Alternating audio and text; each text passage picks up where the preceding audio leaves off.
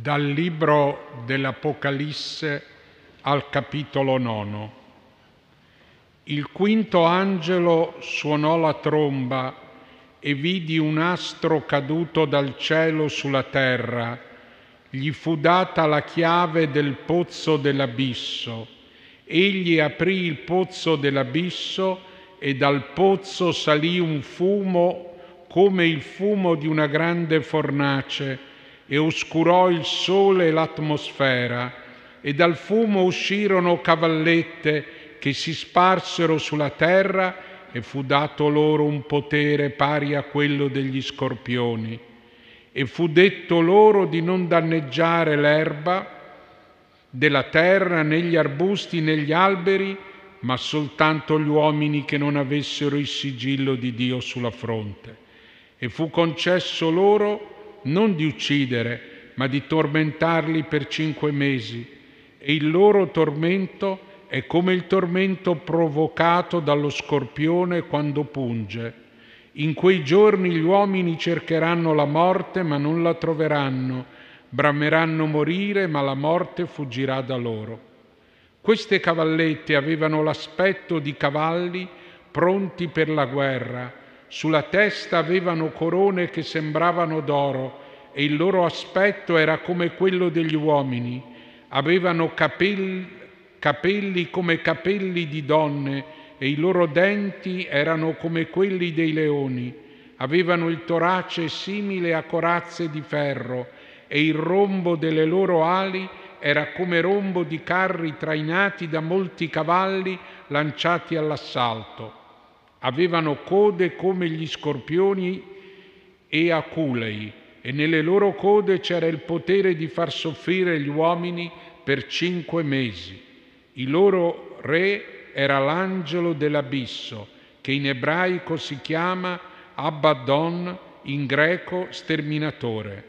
Il primo guaio è passato, dopo queste cose vengono ancora due guai. È parola del Signore.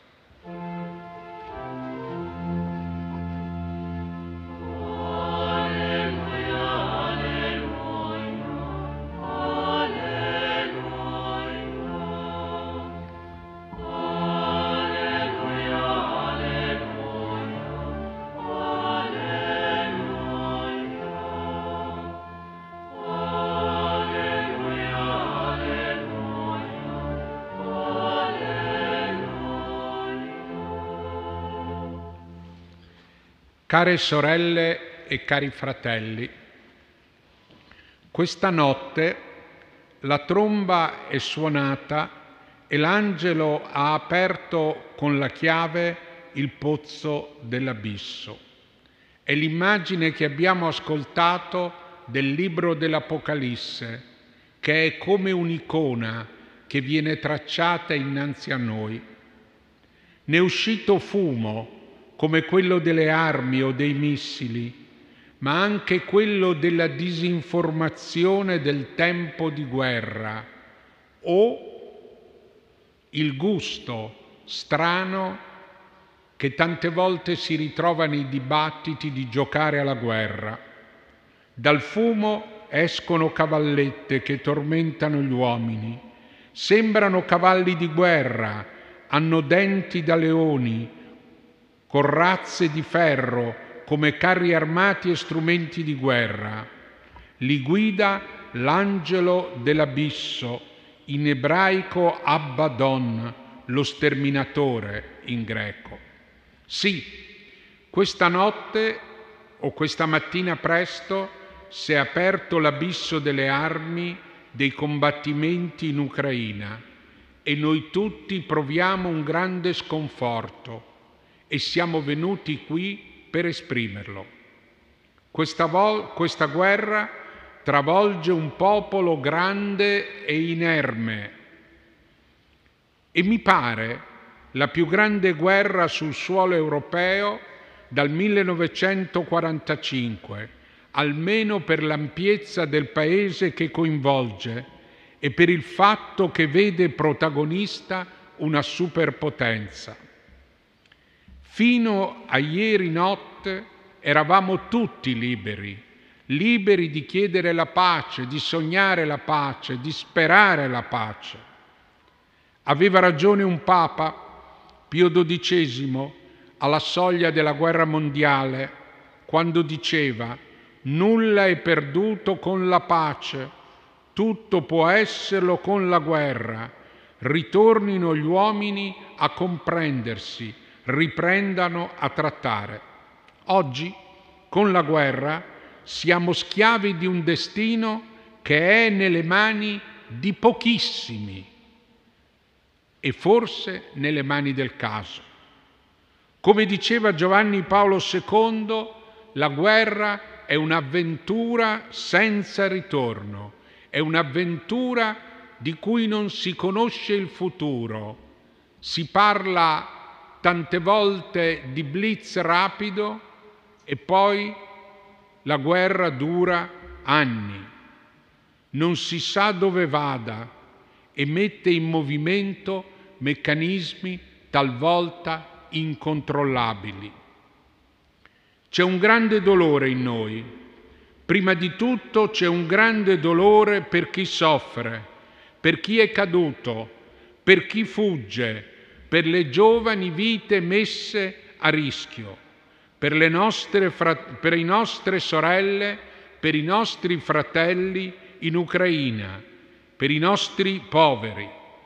E poi c'è una grande amarezza l'amarezza per una pace sprecata. Era la pace sognata fin dai combattimenti della Seconda Guerra Mondiale, nei lager tedeschi, nei gulag, prima e dopo il 45. E da quanti e con quanta sofferenza. Nel 1989, con la caduta del muro, sembrava fosse venuto finalmente il tempo della grande pace al posto della guerra fredda.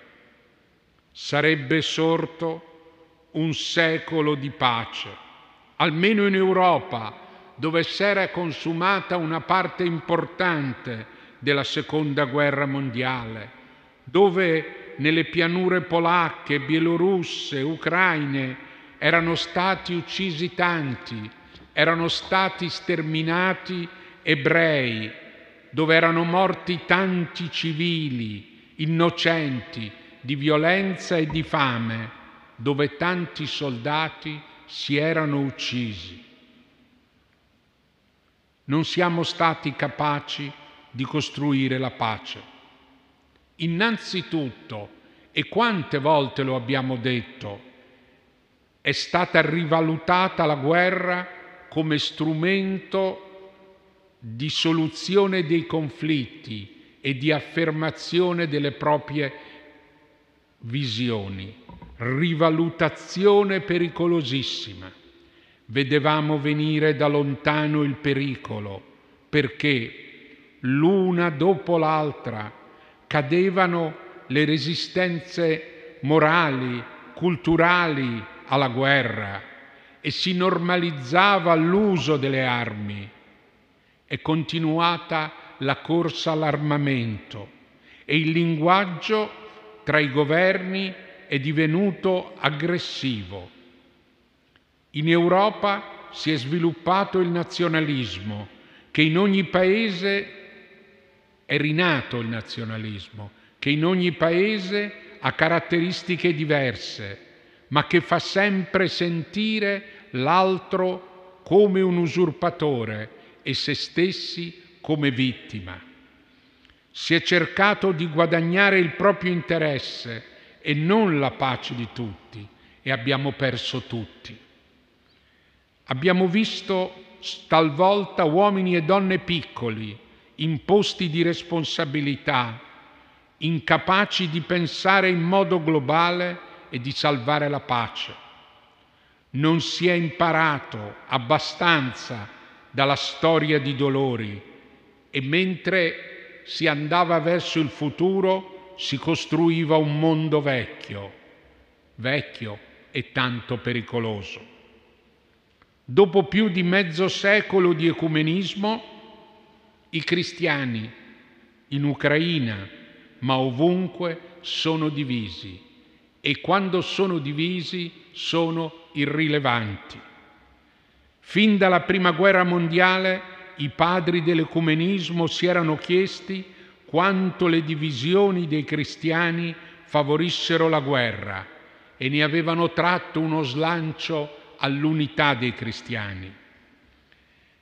Il grande Atenagora di Costantinopoli, cresciuto, maturato nel crogiuolo insanguinato dei Balcani di inizio secolo, diceva Chiese sorelle, popoli fratelli, stabilendo un forte legame tra pace e unità dei cristiani.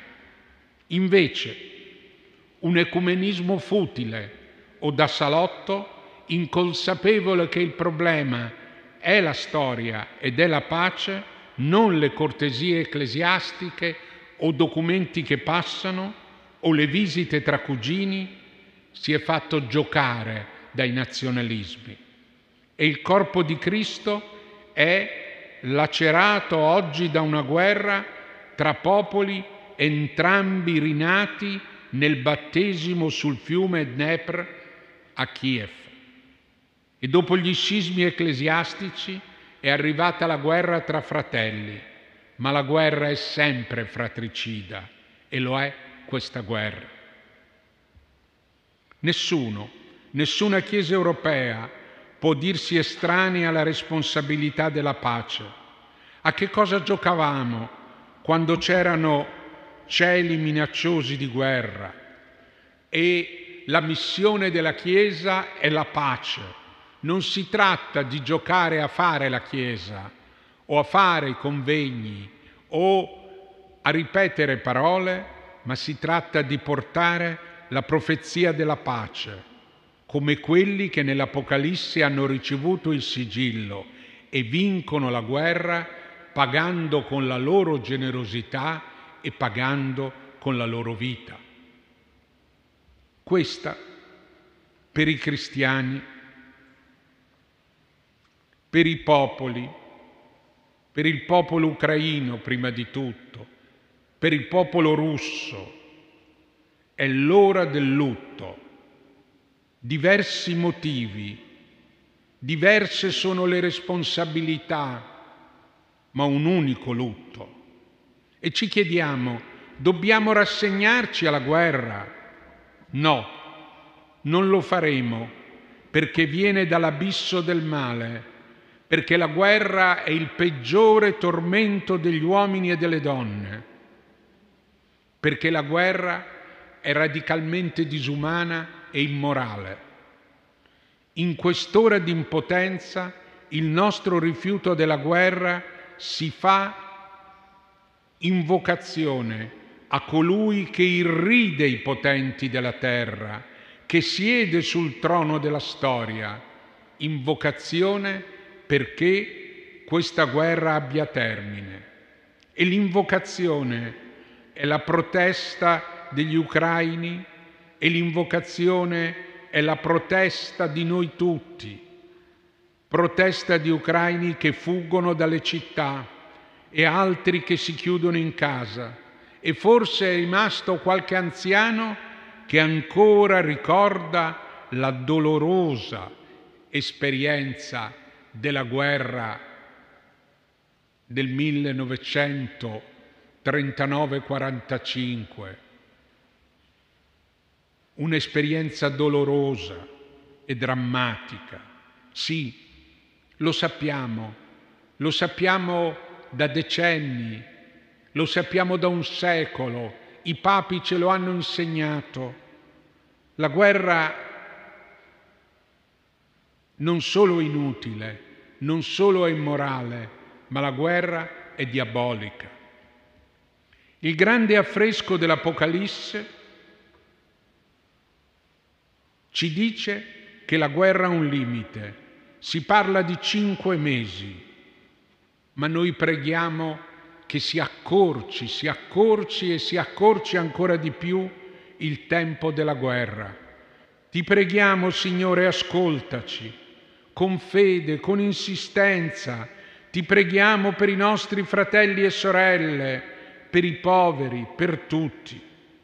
In questi giorni, di fronte all'icona della Madre di Dio, di fronte al Signore Re della storia, vogliamo far salire come incenso la nostra povera invocazione, come fiducia, espressione di fiducia in colui che protegge la pace, in colui che è la sapienza in un mondo di stolti, verso colui che guarda ai piccoli, ai bambini, ai poveri, agli anziani colpiti dalla guerra. Signore, ascoltaci.